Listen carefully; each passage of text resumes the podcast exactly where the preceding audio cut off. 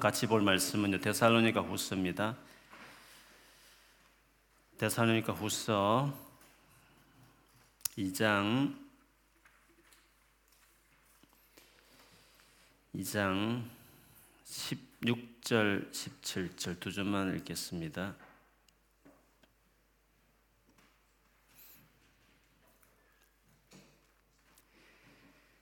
데살로니가 후서 2장 16절과 17절 15절부터 읽겠습니다. 15절부터 17절까지 제가 읽어볼게요. 그러므로 형제들아 굳건하게 서서 말로나 우리의 편지로 가르침을 받은 전통을 지키라. 우리 주 예수 그리스도와 우리를 사랑하시고 영원한 위로와 좋은 소망을 은혜로 주신 하나님 우리 아버지께서 너희 마음을 위로하시고 모든 선한 일과 말에 굳건하게 하시기를 원하노라. 아멘. 아멘. 우리 한번 자기 자신을 넣고 또 앞뒤 또 성도들을 축복하며 경영하겠습니다. 올해는 기도로 반드시 돌파할 것입니다. 올해는 반드시 기도로 돌파할 것입니다. 아멘. 나이가 들면서 점점 중요하게 다가오는 단어가 있습니다. 그건 인내라는 단어입니다. 인내라는 것은 기본적으로 시간이 많이 소요되는 겁니다. 그렇지 않습니까? 물론 어떤 뭐 특정한 기간의 인내도 있기 때문에 젊을 때부터 인내를 많이 경험하지만 아무래도 오랜 시간을 지내오면서 상대적으로 몇 년씩 걸리는 일들도 있으니까 어떤 경우에는 몇십 년을 걸리는 일들도 있거든요. 그런데 그것들을 이제 경험하는 것들은 나이가 들어서 비록 경험하게 되고 또 그 인내가 얼마나 아름다운가, 인내했더니 얼마나 좋은 열매를 맺는가도 나이 때 그걸 볼 수 있으니까 참 인내는 소중하구나 라는 것을 깨닫는 것이죠. 그래서 나이가 들수록 인내라는 단어가 중, 인내가 중요하구나. 인내라는 게 참 소중한 것이구나. 아름다운 것이구나 하는 것을 깨닫는 것 같습니다. 젊을 때는 새로운 것들을 계속 익혀야 되고 또 수시로 막 선택을 해야 되는 변화에 많이 좀 익숙하잖아요. 근데 나이가 들면 어느 한 분야든지 간에 어, 정착합니다. 직업일 수도 있고 또 젊을 때는 이 사람 저 사람 뭐 데이트도 하고 또또 어떤 경우는 또 바뀌기도 하고 뭐 그러잖아요. 근데 결혼하면 주구장창 평생을 이제 그 사람과만 배우자를 보니까 나이가 들수록 지구력이 필요한 정말 참아야 되는구나 인내가 필요하고 이런 것들을 깨닫다 보니까 자연히 인내라는 단어가 이제 다가오게 되는 것입니다. 젊을 때는 뭐 그런 단어는 참을 수 없어 빨리 바꾸고 싶어 이런 변화를 많이 생각하게 되지만 나이가 들면 바꾸고 싶어도 바꿀 수 없는 바꾸어서는 너무 어려울 것 같은 그렇다 보니까 참아야 되는구나 하는 것을 이제 깨닫습니다. 그런데 어쩔 수 없이 참았지만 지나고 보니까 인내가 중요하구나, 잘 참았구나. 역시 인내가 중요하구나. 이것을 이제 깨닫는 것이죠. 그래서 신앙생활도 그렇습니다. 로마서 5장에 보면 예수 믿은 이후에 놀라운 축복에 대한 이야기들을 5장부터 시작하는데 거기 3, 4절에 보면 이런 말이 있습니다. 아마 많이 들은 말들일 것입니다. 그뿐 아니라, 이제 그뿐 아니라면 앞에 내용에 보면 하나님과 예수님을 통해서 화목하게 되어서 하나님과 합평을 누리는 삶에 대한 이야기입니다. 그뿐 아니라 우리는 저 예수 믿는 우리는 환란을 자랑합니다. 환란도 괜찮다는 것이죠. 예수 믿는 사람들. 왜 그러냐면 우리가 알기로 우리가 안다 이 말은 언제나 확신입니다. 반드시 된다는 확신이에요. 우리가 알기로는 환란은 인내력을 낳고 환란은 인내력을 낳는다. 그러니까 환란이 인내를 낳기 때문에 좋다는 거죠. 그럼 인내가 중요하다는 것이잖아요. 왜 인내가 중요하냐? 이어서 보면 인내력은 단련된 인격을 낳고 단련된 인격. 삶이 어려운 것은 인격이 덜 돼서 그렇습니다. 아직도 너무 모나기 때문에 삶이 힘든 거거든요. 근데 인격이 단련이 되면 삶이 좋습니다. 그렇게 갈등 없고 잘 견뎌내고 단련이 되는 것이니까. 근데 인격이 그런 단련된 인격이 인내를 통해서 길러지게 되는 거죠. 그리고 그런 단련된 인격은 희망을 낳는 줄을 알고 있기 때문에 희망. 결국에 하나님 주고자 하는 희망을 이제 이루게 된다는 것입니다. 그렇게 보면 인내가 얼마나 소중한가 하는 것을 성경이 이렇게 이야기합니다. 그런데 이런 인격의 변화를 좀 디테일하게 설명한 책이 어, 구절이 베드로 후서 1장에 있습니다.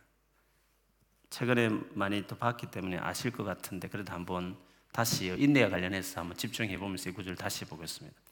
베드로 후서 1장 4절과 7절에 보면 앞에 뭐 여러 가지 하나님께서 소중한 약속을 주셔가지고 이 세상의 정욕에서 썩어지는 부패하는 사람이 되지 않고 하나님의 성품에 참여하는 사람이 되게 하실 계획이 있다. 하나님은 말씀하셨습니다. 하나님의 성품입니다. 우리가 예수 믿는 이유 하나님 그 계획이 있는 겁니다. 근데 이것이 어떻게 길러지는지를 어, 이어서 이렇게 설명합니다. 너희가 열심을 다해서 제일 먼저 믿음, 믿음이 출발하잖아요. 믿음에 덕을 더하고 덕이라는 것은 굿너스 영어로 들게 되는데 하여튼 바르게 살아보려고 하는 거죠. 선하게 하려고 하는 거죠. 그 다음에 지식을 더하고 뭔가 하나님에 대한 알아가는 게 있어야 되죠. 그 다음에 절제를 더하고 아는 만큼 뭔가 자기를 막 절제하려고 하는 거죠. 그 다음에 인내를 더하고, 그렇죠? 인내. 길게 그걸 하는 거죠. 인내에 경건을 더하고, 경건에 신도 간의 우애를 더하고, 신도 간의 우애에 사랑을 더하도록 하십시오. 사랑이 하나님의 성품이잖아요, 결국에는. 하나님 성품에 이르기까지 믿음에서 출발해서 사랑까지 이렇게 되는데, 인내가 딱 중앙에 있는 거죠. 근데 인내 앞에 덕목들을 보면 개인적인 겁니다. 개인적으로 해야 될 어떤 은혜 안에 해야 될 노력이죠. 근데 뒤에는 인내 뒤에는 관계 안에 일어나야 될 덕목입니다. 경건이라는 것은 경건은 제가 이해한 경건은 하나님 관계와 사랑 관계에 다 충실하는 태도입니다. 사도행전 10장에 보면 고넬료라는 사람이 나옵니다. 이탈리아 이탈리아 백부장이죠. 그는 경건했다 이렇게 말합니다. 근데 경건하다 하면서 경건한 사람의 특징을 두 가지로 말합니다. 그는 기도에 항상 힘썼고 구제에 열심을 했다. 기도는 하나님과 관계에 대한 헌신의 표현이죠. 액티비티죠. 그리고 사람과의 관계에서 정말 헌신하는 것은 구제로 표현될 수 있는 거죠. 그래서 경건은 두 가지 관계에 헌신하는 겁니다. 하나님 관계 그리고 이웃을 향한 관계 이 두 가지가 이제 잘 돼가는 거죠. 그 다음에 사랑을 향해 나아가는 데 있어서 먼저 믿는 성도들끼리 이제 아무래도 예수 믿는 우리들 안에 사랑을 실천하는 노력들이 선행된 다음에 그 다음에 교회 밖에 모든 사람을 향한 사랑까지 나아가는 그것이 신앙의 절정이다 이렇게 볼 수 있습니다. 그렇게 보면 인내는 바로 그 중요한 하나님의 성품을 갖게 하는 딱 중간에 고리처럼 역할을 하고 있는 것이라고 볼 수 있습니다. 성숙함으로 나아가기 위해서 반드시 인내가 필요하다라는 것입니다. 일을 잘 해내는 실력을 갖추려고 해도요, 어려운 과정을 꾹 참고 경험을 쌓아가는 인내가 필요합니다.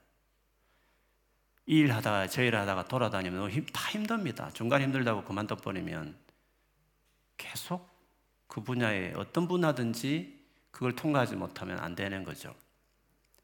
인간관계라는 것도 그렇습니다. 아무리 사랑해서 고르고 골랐어 여러 가지 하면서 맞다고 생각해서 결혼해도 인내가 없이는 관계를 유지할 수 없습니다. 중간에 그만두고 싶을 위기들이 여러 번 어, 사람마다 다를 수 있지 만날 수 있는 거죠. 가족은 어떻습니까? 여러분 경험상 가족은 어떻습니까? 물론 뭐 좋은 가족도 있지만 어떤 경우에는 가족 안에도 하루에도 여러 번 또 형제 간에 친척 간에 얼마나 인내가 필요한 일들이 많습니까? 교회 내에 만나는 믿음의 형제들과의 관계도 다 마찬가지입니다. 처음에는 다 맞지 않고 그 사람 잘 모르니까 여러 가지 싫고 뭐 상처되는 일도 있고 사람마다 다 그렇지 않습니까? 그런데 그거 힘들다 해서 만일에 하나 되려고 하는 노력을 그만둬 버리면 우리는 그 좋은 관계 될 수 있는 것들을 기회를 잃어버리게 됩니다. 어떤 관계든지 인내해야 합니다. 인내라는 것이 그 방치한다는 게 아니라 그냥 지내지 뭐 이런 게 아니라 진짜 하나 되려고, 진짜 맞춰보려고, 진짜 용서하고 이해하려고, 품어가려고 하다 보면 그런 인내의 시간을 보내면 둘도 없이 치밀한 관계가 바로 그 사람하고 될 수 있습니다.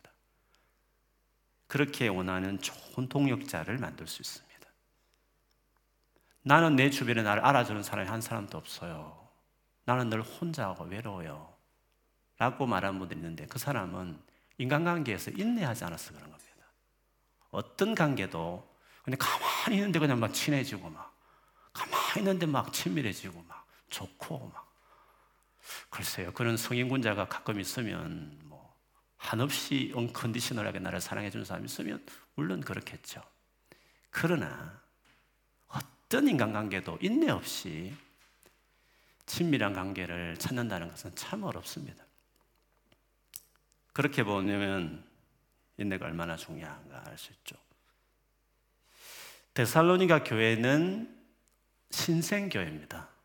한 1년 예수 믿은 지도 1만 1년도 안 된 그런 초신자 중심의 교회였습니다. 그런데 놀라운 것은 이 교회가 되게 믿음이 성장했다는 거죠. 그래서 주변에 바울이 칭찬할 만큼 훌륭한 교회였어요. 뜨거운 믿음을 가진 교회였죠. 그들이 뭐 상황이 좋았던 건 아닙니다. 데살로니가라는 자체가 수도였거든. 마게는 수도였기 때문에 정치적인 도시였고 그러니까 다분히 어, 새로운 신종 종교인 기독교에 대해서 박해가 많았습니다. 특히 그것을 주동했던 자들이 유대인들이었거든요. 정치적인 박해도 있었고요. 그 다음에 거짓된 가르침이 이 기독교 복음에 대한 가르침에 대해서 어, 혼란케 하는 거짓된 가르침도 참 많이 있었습니다.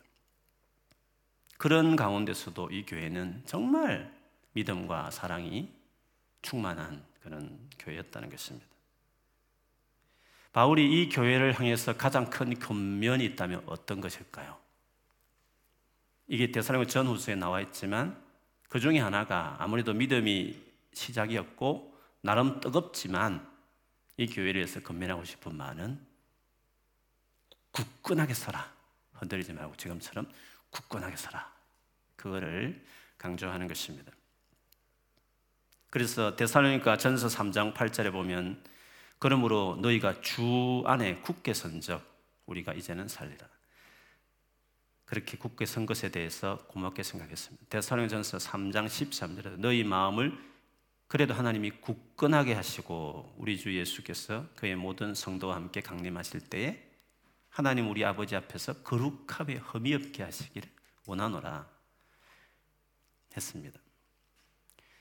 데살로니가 후스로 넘어와서 2장 2절에도 영어로나 또는 말로나 또는 우리에게 받았다 하는 편지로나 주의 날이 이르렀다고 해서 쉽게 마음이 흔들리거나 두려워하지 두려워하거나 하지 말아야 한다는 것이라. 흔들리지 말라고 이렇게 했습니다. 2장 오늘 본문 읽었던 15절에도 그러므로 형제들아 굳건하게 서서 말로나 우리의 편지로 가르침을 받은 전통을 지키라. 그리고 오늘 이어서 다시 그 굳건하게 되기를 기도하고 있는 것입니다. 그래서 오늘 기도의 핵심은 사실은 굳건하게 함에 있다는 것을 말씀드리고 싶은 것입니다. 굳건해야 된다 이 말은 흔들리지 않아야 된다는 말은 인내하는 것입니다. 딱 그 자리를 지켜고 계속 관계든지 무슨 일이든지 필요한 일이고 중요한 일이면 끝까지 하는 인내를 말하는 것입니다.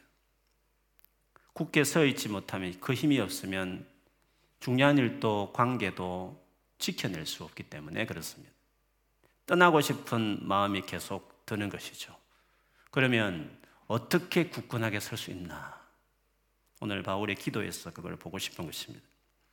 다시 기도만 16절, 17절만 보면 우리 주 예수 그리스도와 예수 그리스도와 우리를 사랑하시고 영원한 위로와 좋은 소망을 은혜로 주신 하나님 우리 아버지께서 하나님 우리 아버지께서 너희 마음을 위로하시고 모든 선한 일과 말에 굳건하게 하시기를 원하노라 했습니다. 예수 그리스도와 하나님에 의해서 이렇게 굳건하게 된 은혜를 주시는데 먼저 너희 마음을 위로하시고 마음을 위로하심이 있다는 것입니다. 그래서 일이나 말에 굳건하게 또 되어지길 원한다고 말을 했습니다. 내면이 먼저 뭔가 하나님의 깊은 위로가 있는 것이죠. 그리고 일과 말이란 것은 외적인 표현에 있어서 굳건함 나타나게 되는 거죠. 그래 내면이 먼저 하나님의 그 이런 위로로 하나님 예수 그리스도 하나님 위해서 우리 마음이 위로를 받음으로 굳건해질 수 있다라고 말할 수 있습니다. 그런데 이 위로라는 것이 어떻게 오느냐 했을 때에 뭐 앞에 계속 하던 말이지만 예수 그리스도와 그리고 영원한 위로와 좋은 소망을 은혜로 주신 하나님 우리 아버지께서 너희 마음을 위로한다고 했습니다. 여기서 주 예수 그리스도를 말하고 또 하나님을 말하면서 영원한 위로나 좋은 소망을 은혜로 주셨다고 말하는 것을 보면 이거는 이미 그들이 예수 믿을 때 받았던 복음의 내용이고 복음이 주는 축복과, 관, 축복과 관련되어 있습니다. 사실 오늘 기도가 배경을 보면 13절부터 시작되거든요.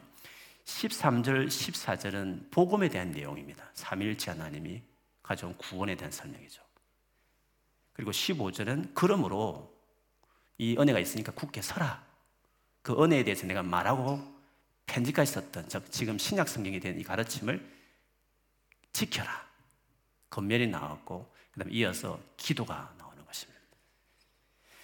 그러니까 복음이 그들이 받았던 그 복음 영원한 위로가 있고 좋은 소망을 갖고 있는 그 복음 예수 그리스도가 핵심이고 바로 그 일을 하신 우리 아버지이신 하나님께서 그 복음이 가져온 그 놀라운 축복과 은혜로 너희 마음을 내면을 위로해 주시기를 그래서 일에나 말에 있어서 굳건해지기를 기도했던 것이었습니다. 그러므로 우리를 진짜 흔드는 것은 예수 믿고 나서 우리를 진짜 흔드는 것은 뭐 내 뜻대로 풀리지 않는 상황이나 혹은 현재 내 마음을 상하게 하는 사람들에게 있지 않습니다. 사실 상황이라는 것은요, 아담과 하와가 타락한 이후에 온 땅이 저주 아래 있기 때문에 상황은 원래부터 어려운 겁니다. 모세의 말대로 수고와 슬픔뿐이라고 말을 했습니다. 상황 때문에 흔들린다. 그거는 예수 믿는 사람에게는 적절한 그 자기 이유가 될 수 없는 것입니다. 상황은 원래 그 힘든 것입니다. 원래 원래 그래 힘든 것입니다. 사람은 어떻습니까?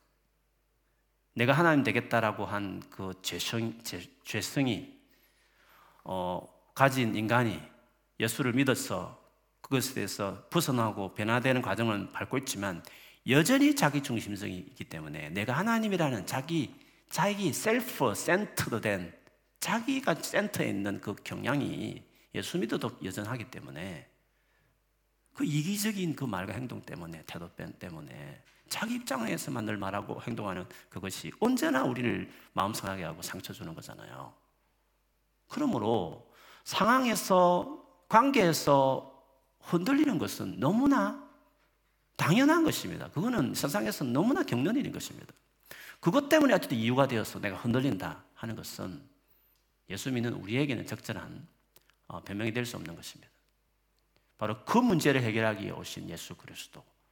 그것을 해결했다고 하는 놀란 은혜를 말하는 복음을 우리가 받아들인 사람으로서 그 안에 온전히 서지 못했기 때문에 영원한 위로여 좋은 소망이 되는 복음으로 내가 위로받는 삶이 되고 있지 않기 때문에 상따라 만나는 사람 따라 이렇게 자꾸 흔들리는 일들이 생기게 되는 것이에요. 그래서 바울은 우리의 마음을 어떻게 위로하느냐? 예수 그리스도와 그리고 영원한 위로를 주신 좋은 소망이 주시는 그 하나님, 그것도 은혜로 주시는 그것을 인하여 그 하나님께서 그것으로 우리의 마음을 위로하게 해주신다 했습니다. 그래서 우리가 굳건해질 수 있는, 우리 내면이 단단해질 수 있는 유일한 길은 복음이 뭔지를 아는 것입니다.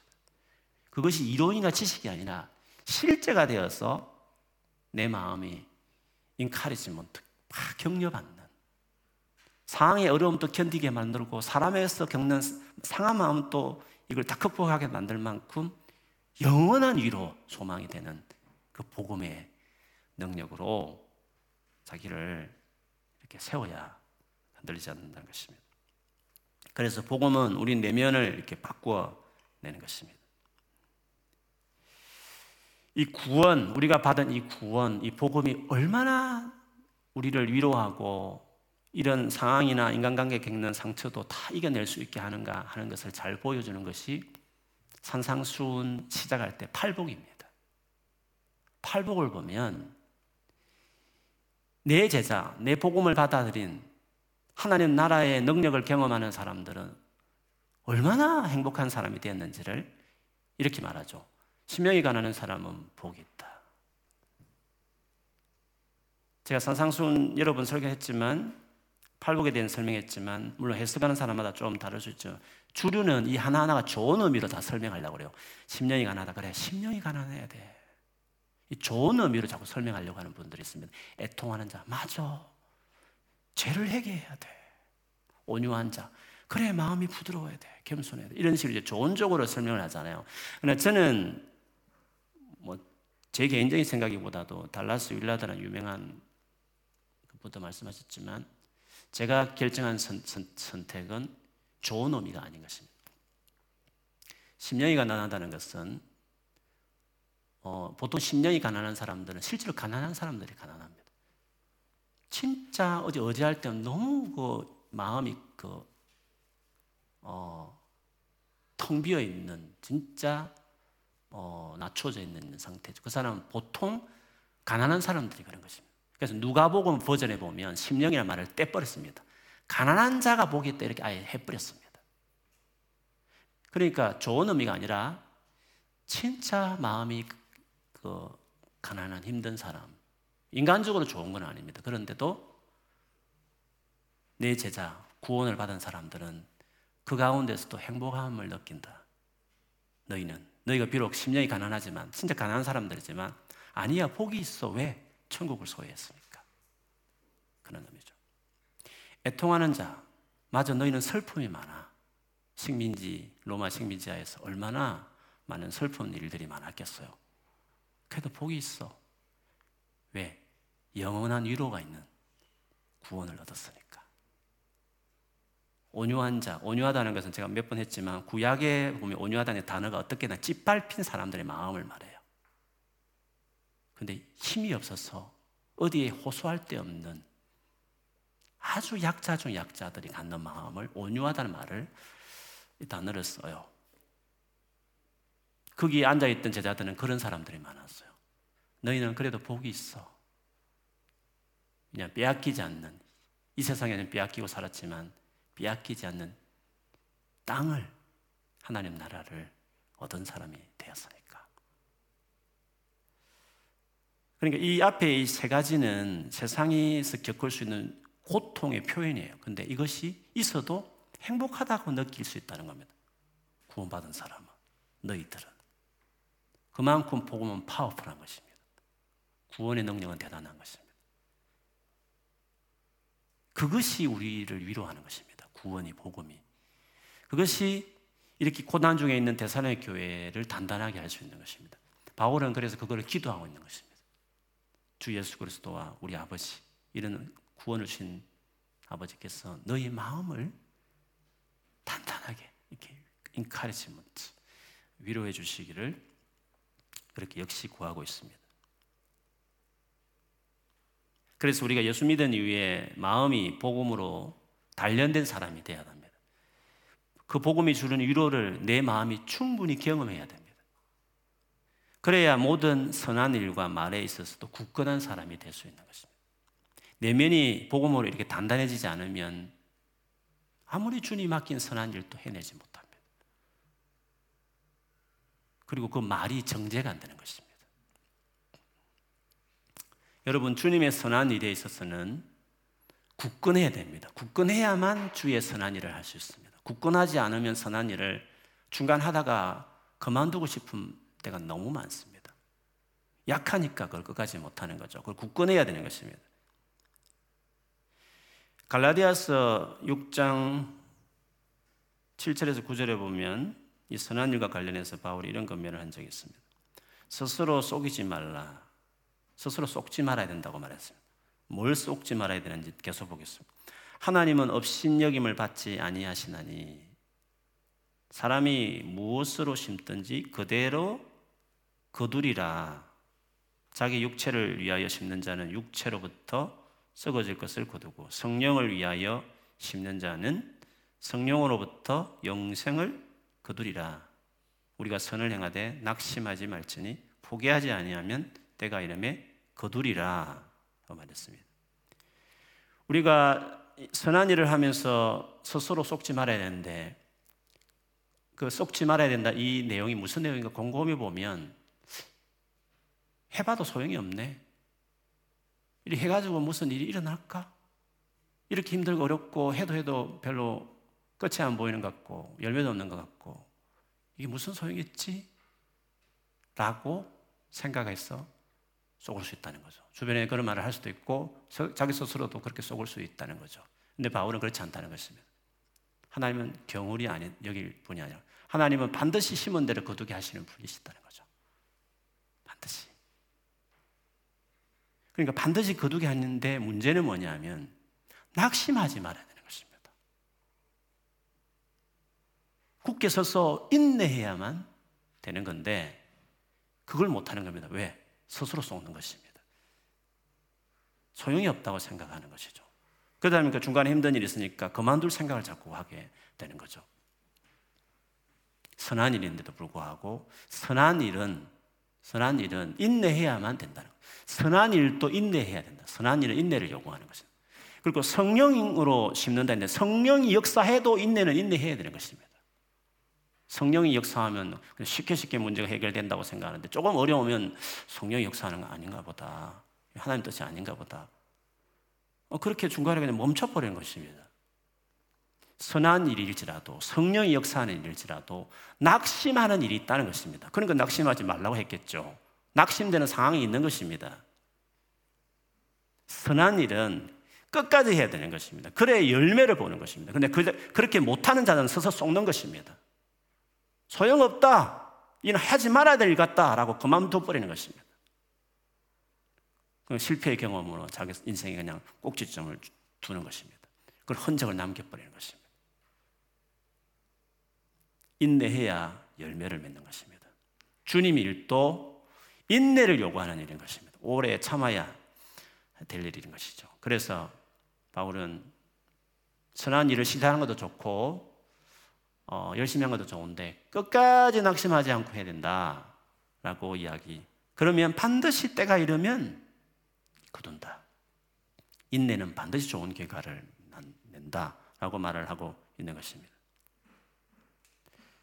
우리가 굳게 서야 되는 것은 말에 있어서도 굳게 서야 합니다.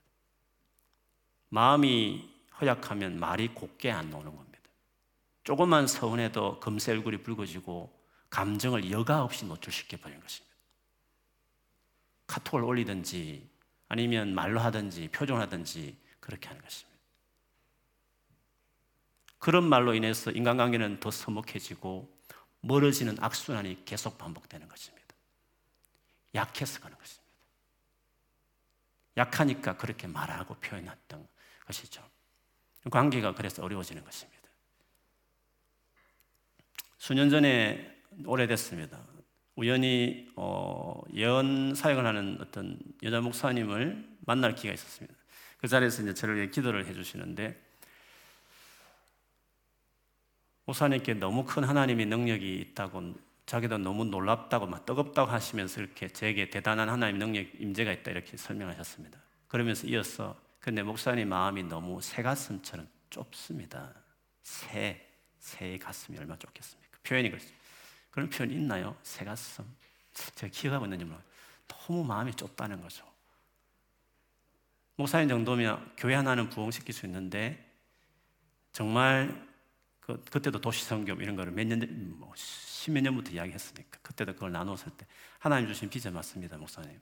근데 그걸 이루려면 그 많은 교회들을 섬기고 세우려면 목사의 마음이 넓어져야 됩니다. 지금 그 마음은 안 됩니다. 이렇게 저에게 말씀해 주셨어요. 되게 좀 마음이 좀 뭐죠? 기분이 상했습니다. 나름대로 온유하다, 뭐 마음이 좋다 이렇게 생각했는데 그 말을 딱 들으니까 되게 좀 기분 좋지는 않았습니다. 근데 그 이후에 수년을 지내오면서 제가 몰랐던 제 마음을 알았습니다. 역시 내 마음이 좁았구나. 이렇게 조그만 일에 마음 상하고 그렇구나. 이러면서 내 마음이 정말 좁구나 이런 것을 이제 그때 이제 알게 된 거죠. 그러면서 계속 참아내고 인내할 일이 많았습니다. 그때마다 기도하고 복음의 복음 예수님 나를 위해 십자에 돌아가신 그 놀라운 복음에 대한 묵상들을 하면서 순간순간 그걸 이제 감, 감당해내는 거죠. 걸러내고 걸러내고 이렇게 하면서 그 복음이 가져온 위로, 위로 그 은혜들로 인해서 그 여러 가지 상황과 뭐 관계 속에서 잘 이렇게 견뎌왔던 것 같습니다. 그러니까 좀 더 나이가 들다 보니까 잘 참아내고 인내해 왔더니 너무 그 이후에 아름다운 것입니다. 그 힘들었던 관계들도 best friend가 되고 가장 동역자들이 되고 또 저 스스로도 정말 이제 마음이 넓어져서 많은 사람을 이해하고 품어는 긍휼함도 생기게 되고 그렇게 되면서 신학교 때 그 수많은 책을 읽으면서 뭐 훈련받고 뭐 강의 듣고 하는 은혜보다도 그 힘든 시간을 견디면서 인내하면서 비로소 내 삶에 맺혀진 열매가 훨씬 더 아름다웠습니다. 그 힘든 순간들이 인내해야 됐던 순간들이 제일 저에게는 아름다운 중요한 선물을 가져온 기간이었습니다. 그래서 지금도 많이 부족하지만 그 결과로 제 삶이 더 풍성해진 겁니다. 그리고 더 많은 사람을 품어줄 수 있는 마음이 더 커져 버리게 됐기 때문에 여간해서 뭐 덜커덕 넘어지는 것 없이 이제 풍성한 삶을 그래도 살아갈 수 있는 더 많아지게 된 것이죠. 인내가 정말 중요하구나. 잘 참는 게 중요하구나. 그것이 정말 아름다운 결과를 만들어내는구나. 그런 것을 이제 나이가 들면서 더 많이 깨달게 되는 것입니다. 그렇기 때문에 우리가 이미 복음을 받아들인 이후에 그 복음이 가져다 주는 가장 큰 위로, 영원한 위로, 그 위로를 가지고 상황적으로 관계 안에 겪는 여러 가지 나를 흔드는 많은 것들을 어, 극복해 가는 것입니다. 그래서 계속 인내해 가는 것입니다. 그러다 보면